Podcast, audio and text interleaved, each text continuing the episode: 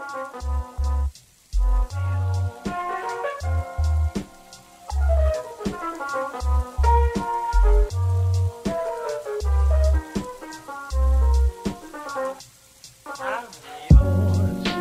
up, everybody? This is Dr. Andy Wilczek, and this is another episode of Untenured Tracks. This week, we are talking to Dr. Rebecca Scott. Dr. Scott is an assistant professor in the Department of Philosophy at Harper College. She's on the board of the American Association of Philosophy Teachers, and she's the lead singer of the band Panda Riot. Enjoy the show.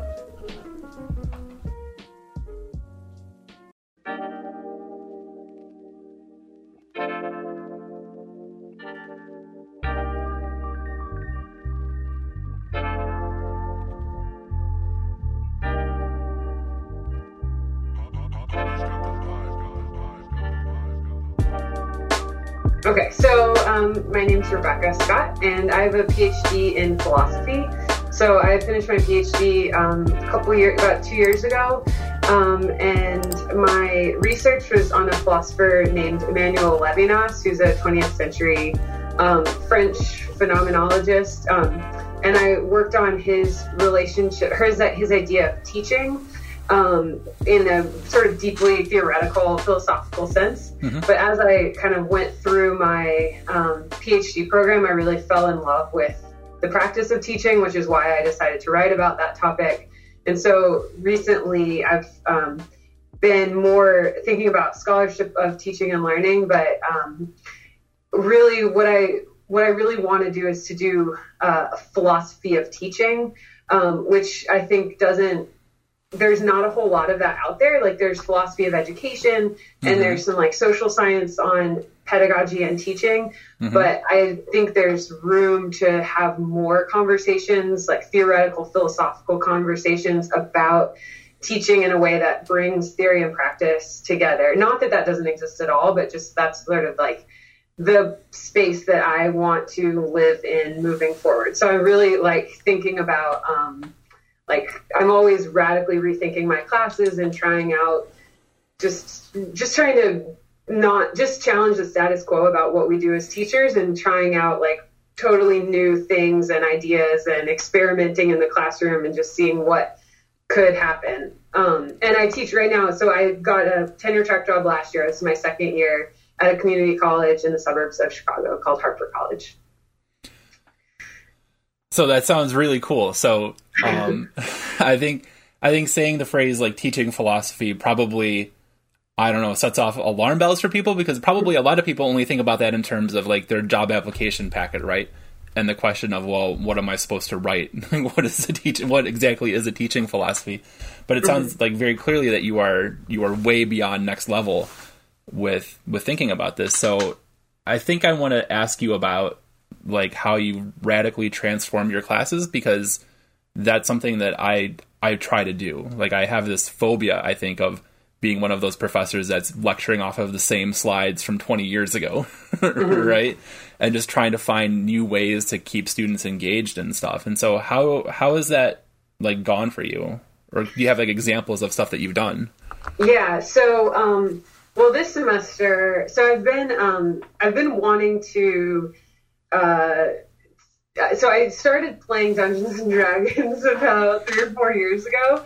Um, so I like came into it a little bit like older as an adult, um, and I've been thinking constantly about like how can I create a learning experience that has that sort of like feeling of storytelling and collaboration and creativity and learning. Like how do you create that kind of experience? And I've been wanting to do role playing games in the classroom. So this semester my ultimate goal is to do it as a full semester, like a uh-huh. whole class, like an ethics class that just is a role playing campaign mm-hmm. where students discover texts, you know, uh-huh. and like so rather than like assigning the text from the get go, you know, maybe uh-huh. they like find a chest and they open it and there's this ancient tome and it turns out that it's Kant's groundwork from metaphysics yeah. world or whatever, um, and then they you know like encounter different scenarios.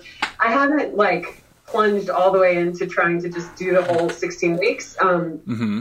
uh, and there are actually there are role playing games classes. The reacting to the past um, is a set of tools that exist already um, that are more interdisciplinary and sort of history focused. But mm-hmm.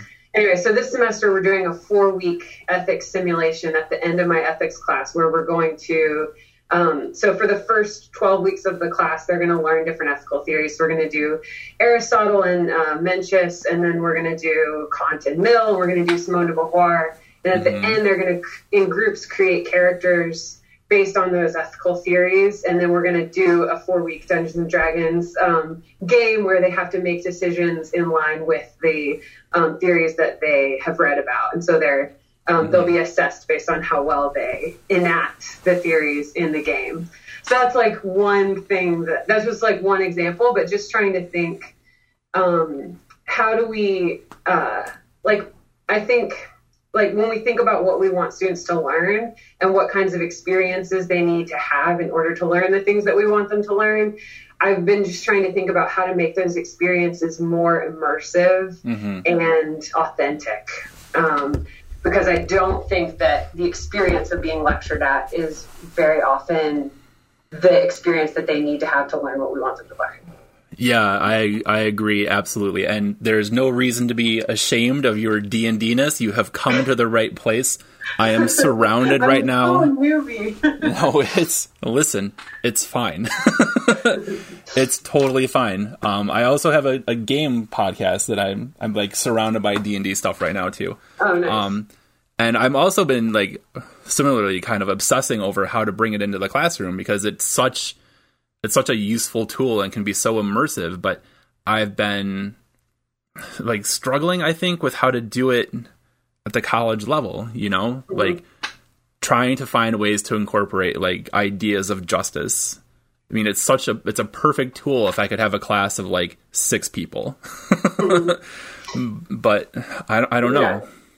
Well, what I'm going to do is they're going to be in groups. So each group will be responsible for a character, mm-hmm. and so there will be only, there will be like four or five players, and mm-hmm. the rest of the students are going to have um, observation sheets that they fill out and turn in, and reflections. So it won't be everybody playing yeah. the game at once. They'll be and then they can rotate who is playing on a given day. Yeah. Um, and I'm not going to force anybody to play that doesn't want to play. Yeah. Because um, some people would be, I think, hesitant about that. So you can always participate mm-hmm. by observing. Yeah. Um, so that's my that's been my solution to that too many student problem. But we'll see how it goes. I haven't done it yet, so it could be a total disaster.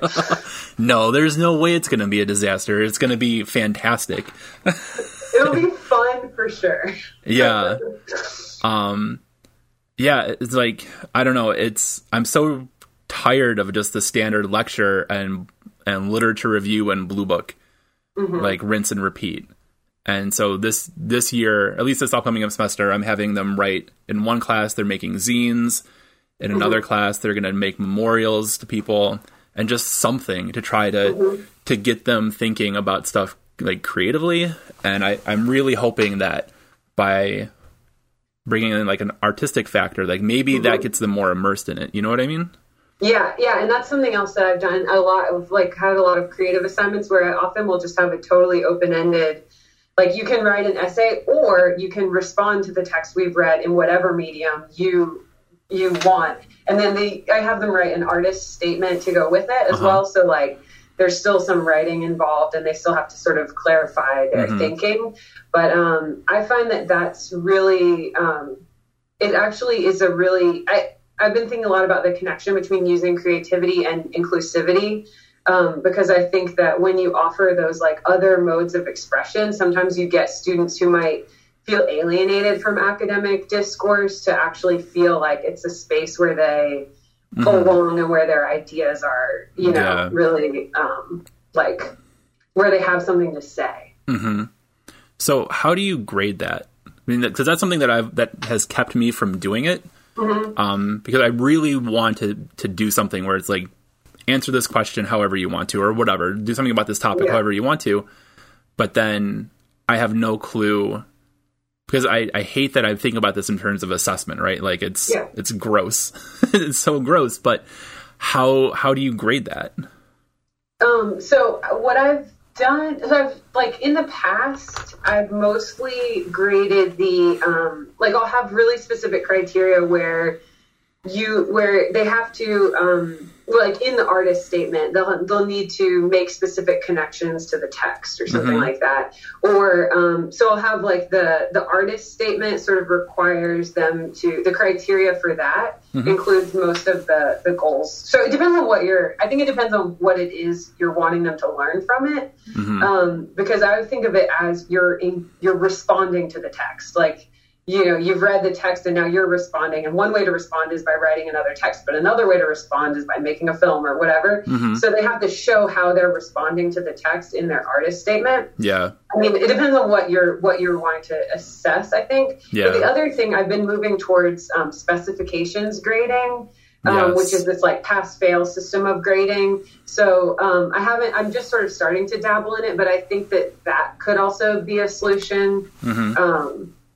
potentially to that problem. But that's always, yeah, a challenge. Mhm. But then I think about like, are our current grading practices any, like the way that we currently grade academic papers, is it like more fair, more authentic, more informative, more, you know what I mean? Like, like it's like, it's difficult to grade, but like grading is just difficult and fraught with all kinds of Oh, I know. problems. It's the Like, worst. In general, It's- I'm not sure that the problems may be different, but no, like, Yeah. no, they're not more problems maybe than the it's traditional so it's so bad like i've told them like so many times that you you want me grading when i'm happy because odds are i'm going to be more forgiving of you. And, and so if one of you does something like if, if one of you plagiarizes or just turns in a really crappy paper or something then it's going to make me mad.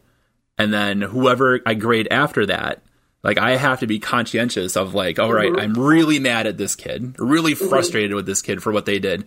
It's not fair to take it out on them, on the on the mm-hmm. following student, right? Um, but we know that that happens. It happens all the time in mm-hmm. this, and so even just the idea that that you can fairly grade writing and, and assign like enough writing during the course of a semester that it's going to be meaningful for students, I think is a big is a big myth. And so I'm moving Yeah. to, I'm moving towards ungraded writing assignments, and I'm just going to mm-hmm. tell them on the first day, like, guess what? This is college.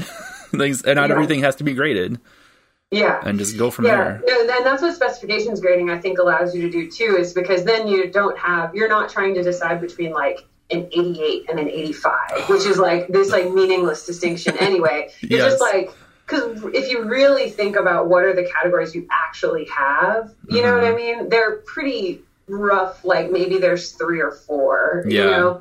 And I think that this allows. I think it's actually more fair when you have sort of fewer distinctions Yeah, um, because then there's you're less susceptible to those sort of Mhm. like unconscious or just below conscious um, sorts of you know like effects on your choices. yeah. Um, so I want to ask you about the larger teaching philosophy Yeah. Idea. So what what drew you to that as a philosopher? Um, so I think that, like, I think that so teaching is really undervalued in, in philosophy, and I think like in academia in general. Um, and I think that there are connections to like, gender that like there are Yeah. like lots of different causes for that. Um, but you know, the a lot of the attitude of you know is that teaching is you know something that is you know sort of what you have to do so that you can do what you really want to do Mhm. and like it's not re- that's not real philosophy and um, there's also in philosophy a really um, sort of snobbishness about applied philosophy in general Mhm. um, I, I think it's getting better, but like a lot of philosophy, you know, philosophers really like to be like super abstract and theoretical and like to even like, you know, sully yourself with the empirical is like, you know, and then that's not true across the board, but you know, there is like that strain in philosophy. And I think that sometimes plays into how people think about teaching. But when you actually look at, you know, like the I my I'm mostly like trained in you know Western like in European philosophy, which is sort of like something I'm trying to get better at, like not just uh, the you know not just uh, being so Eurocentric in my understanding of Mhm. philosophy, but my like touchstones when I think about the history of philosophy as I learned it. You know, if you think about Plato, Greek philosophy, I mean, like Socrates was like fundamentally a teacher, and Mhm. Plato wrote dialogues to teach Like they were meant to be teaching texts. And so, and then, you, you know, medieval philosophy, and there's this huge tradition of teaching being really at the heart of what philosophy is Mhm. that has somehow been lost, I think. Yeah. And then also, when you think about the practice of teaching, it raises all kinds of questions about ethics and politics and community and the self and the nature of knowledge and, like, you know, what it means to be a human being. Like, all of those questions are relevant and connected to teaching. So, like, it, it's really funny to me, you know, philosophers, like, have this really complicated understanding of what knowledge is as an embodied, like, phenomenon and whatever. And then they teach as if people are just, like, brains and do like so the or or you know like people have this understanding of the self as like fundamentally intersubjective but then never have their students talk to one another you know like and so it's like the there's this gap it seems like and that's not true of all philosophers obviously Yeah. but i think that we're not encouraged in the discipline to think about how our research it shows up in the classroom. And so like that's kind of what I'm interested in doing is like encouraging philosophers to think about like, okay, well here's what you think the self is. Mhm. So what does that mean for how you teach? Or like here's what you think knowledge is. So what does that mean for how you teach? Or here's what you think a political community is. Like and so just like basically inviting people to just make the connections. So, as you were talking, I just this is a completely random thing. Does it bother you when people say incorrectly that their teaching style like invokes the Socratic method and it clearly doesn't? Like to me, to me like like hearing somebody say that they their teaching style is evocative of the Socratic method is really a code to mean that mm-hmm. what they do is stand in front of class and yell at their kids mm-hmm. and and they and they use that to be like, I'm so wise, I'm so enlightened because I berated a 19 year old who didn't do Yeah. the reading. Like that's not what the Socratic method is. Like you're supposed to just be asking them questions and like mm-hmm. like not berating, but just like a a fire hose of questions. Just keep asking them questions and harass them with questions. Don't just be like, well, you didn't do the reading, so I'm so much Yeah. better. Yeah, because I think like well, I think well, sometimes Socrates was just like an asshole though too. Oh, for So sure. there's- there's Oh that. yeah, no, I mean he there was a reason why they executed him, right? Like but yeah, so there may they may be more right than they realize, but for but still doing something bad. But um, like, but I also think that if you think I don't know, I mean, depending on your interpretation of Plato or whatever, but I think that like for Plato anyway, like the goal was always justice. Like the goal was always like the, the goal was always like the, the reason why Socrates would like embarrass somebody was because they were really powerful Mhm. and they were like harming the community. Yeah. Like your student like your students are not like they're Not- not, you know, the the the, the that's not the goal is completely different, right? And so yeah. like um so emulating yeah, so emulating Socrates truly, or at least like Plato's version of him, would always have an eye towards the good and towards justice. And I think Yeah. sometimes teachers get on a power trip rather than, um, you know, Yeah. Yeah. I think that's more what I was trying to get at. Like, obviously, Socrates made a lot of people mad, and he didn't do that because he was this very Christ like figure. Yeah. right? He was bothering everybody. Like, I get that, but I don't know. I just, the power, the power disparity in teaching Mm-hmm. and, and how faculty use that sometimes, I think is really unsettling to Mm-hmm. me. And, like, I think a lot of times too, at least from like a sociological standpoint, to me it seems like you're losing the forest through the trees, right? Like the American Sociological Association has gone through like ta- has gotten lots of criticism in the last few years for how elitist it's become. And this is a discipline that is needed now more than ever, right? But they're still just doing this like navel gazing, incredibly frustrating um, stuff to alienate students and alienate faculty.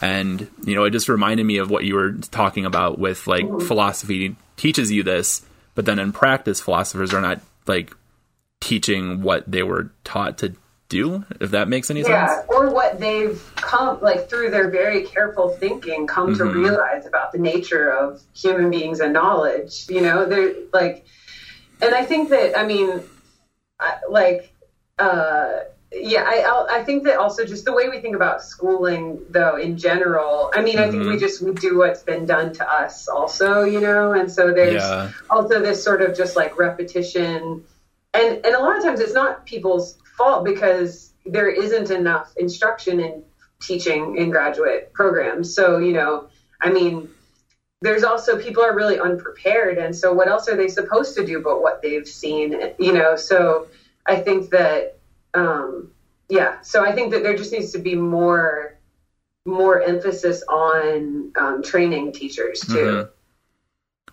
Yeah, I definitely agree. Um, so if you were going to try to like sell somebody on this idea of like experimenting with how their classroom is, how their class is set up, um, mm-hmm. and experimenting with different sorts of assignments and and things like that. How would you how would you try to pitch that to somebody? Um, who who am I pitching it to? Um, not an administrator, so don't worry about that. Not not an accrediting body. I don't know. So somebody who's been doing things the same way for ten years, we'll mm-hmm. say, who who has who thinks that their course is set and it works and it's good, um, but very clearly, like maybe they're unwittingly engaging in bad practices. Hmm. I guess so. So I would have to know like what they care about in a way. But I mean, I think that the what I I mean, so assuming this person cares about their students and cares about their student learning and uh-huh. um, enjoys teaching, I guess. Mm-hmm. Like if that, I think that maybe would have to be some kind of starting point. But assuming that, yeah, um, then I think that I think that one of the things that prevents people is status quo bias and mm-hmm. like fear of of changing things. So there's sort of like once you've done something for a while, you almost assume it works, even if maybe it doesn't. Um, and so I think getting people to realize that the status quo is in itself risky. Mm-hmm. That like that doing things the way that we are have always done them is itself like there are problems with the status quo, and continuing to do that is is potentially harmful or risky. And so trying something new is not inherently more risky than doing what you've always done, if that makes sense. Like it sounds weird to say that, but I think that like um, that would be maybe how I might try to try to pitch it is that mm-hmm. like to get people to realize that they're already making choices. They're make by not by what seems to be not making pedagogical choices, mm-hmm. they actually are but they're just defaulting to either what they've already done before or what they've seen before or what they think is what you're supposed to do as a teacher. And so trying to get them to just realize that they're already um, they can't get out of it, right? Like they can't get out of their responsibility in terms of their choices mm-hmm. by um, doing what they've always done. Yeah. So I'm teaching this revolutions class in the fall, and one of the things that I want to accomplish is something you just said, is to to get them to understand that the status quo can be dangerous. So, can you expand on that a little bit? Um, because I think you can yeah. put it much better than I ever could. I don't know. Um, so, well, I guess I've been thinking about this in terms. Okay, let me think for a second because I've been thinking about this in terms of inclusive mm-hmm. pedagogy, like thinking about how to make sure that our classes are, um, yeah, that as many students are as like preventing our classes from being alienating yeah. to certain students. So um, by having I don't know any like so all in all of the ways that students might be alienated. So okay, let's take the like traditional paper assignment versus creative assignment. Okay. So it might seem like the creative assignment is riskier mm-hmm. or like is um, yeah, let's say it seems riskier to do the creative assignment. But with the traditional assignment, maybe you have a couple of students or a lot of students who think of themselves as bad writers, who have had negative experiences in college, and the thought of writing a paper just makes them like feel sick, you know, mm-hmm. and they're just like going to get it over with as quickly as possible, or maybe they'll even plagiarize because they're just too stressed out about it or whatever, right? Mm-hmm.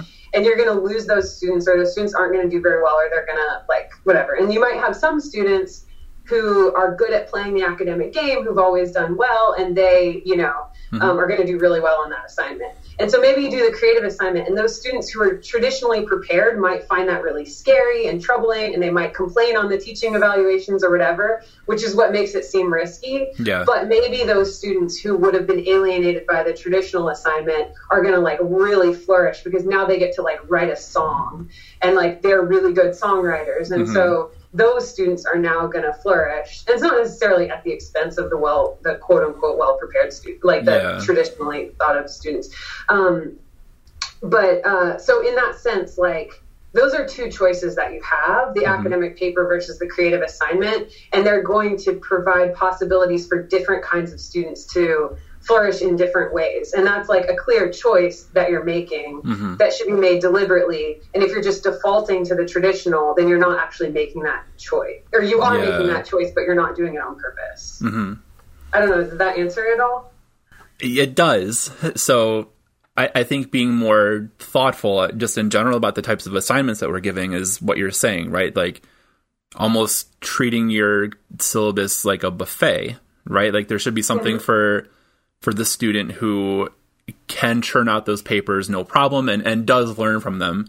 But there should also be stuff in there for students who um, maybe are averse to writing. Um, it's not their strong suit um, for whatever reasons, right? Mm-hmm. And then giving them something that's more creative um, and a, I guess a different type of creative creativity um, yeah. to try and to also, go with. You were asking about the status quo being risky, and I guess yeah. that's a way in which the status quo is risky because so many of our educational practices are like privilege preserving practices. Yes. You know, like so there's uh, so I think that there's a lot of ways in which the status quo obviously benefits the people who are who have done well with this current system. So yeah. like so by staying with the status quo, you're continuing to perpetuate a system that has excluded people. Yeah. So to shake it up, it's not going to be perfect every time, but like taking that risk is at least you know what I mean? Like it's at least um, just recognizing that there's risks in not taking not taking the risk. Yeah,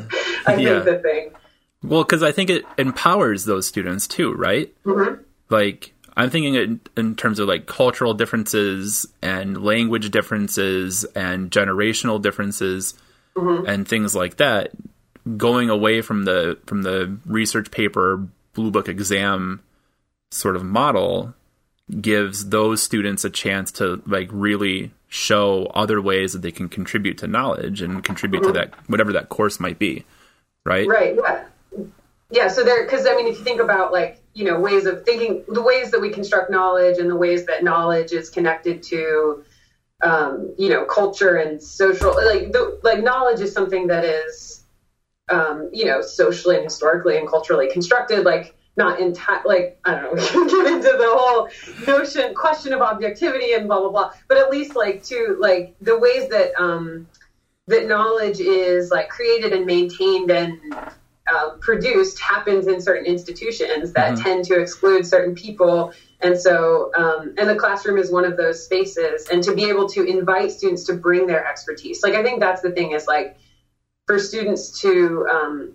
to realize that they have skills and knowledge and a perspective that I don't have as the instructor. Like I have students that have children like i don't have children so mm-hmm. like i don't know what it's like to be a parent and they do and that's yeah. something i don't know and that's relevant for a lot of ethical questions so if we're mm-hmm. reading mm-hmm. about you know um, our obligations to family like they have a very different experience of that than i do that they mm-hmm. can bring and so that's so they bring their perspectives but then also their skills in the assignment so if they're really good at songwriting or painting or dance or whatever to figure mm-hmm. out how they can connect that to the material is really really powerful i think. And it, it, makes the class more inclusive.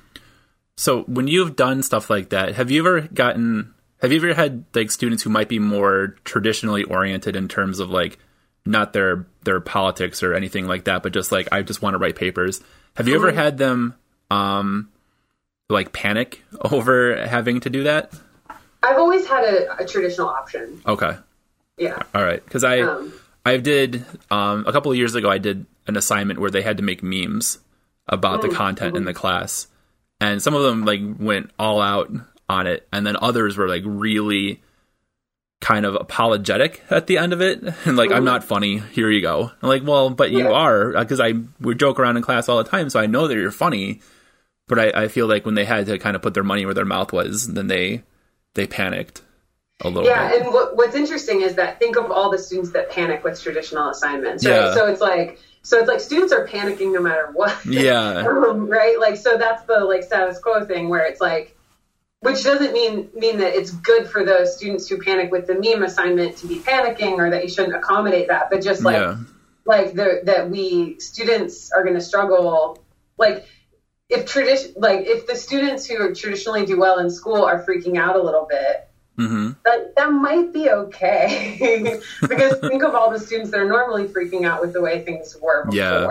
or maybe it's not okay. Like it depends on whether or not you think that discomfort is important for their growth or not. You know Yeah. like i think sometimes it might be good to push students a little bit out of out of their comfort zone but then we have to be really careful about thinking that we're the ones that get to decide when they ought to be comfortable or uncomfortable, you know. So that's like Yeah. tricky from a sort of paternalistic, you know, perspective. But I think like at the very least having options um, seems like a step in the right direction. being like very aware of how we're using our power i think that's Mhm.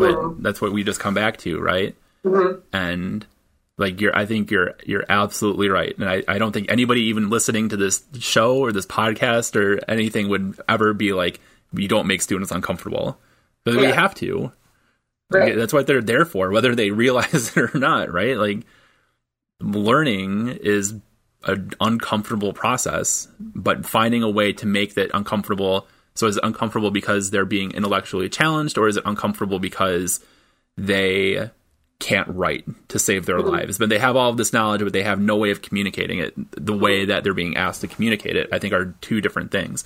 Or is it or is it uncomfortable because your deadlines are really strict or um, your grading scale is really difficult or, or whatever? Like all of that part of the mechanics of the course can add to that discomfort which then i think probably disrupts the student's ability to learn Right. Yeah. I think I think like thinking about so one of the things I've been thinking about is a lot of inclusivity, like a lot of the like discussions about inclusivity talk about removing barriers, and I think that's really important, and I think obviously we should do that. But I also think that I've been reading this uh, philosopher Jose Medina who talks about epistemic friction and epistemic resistance.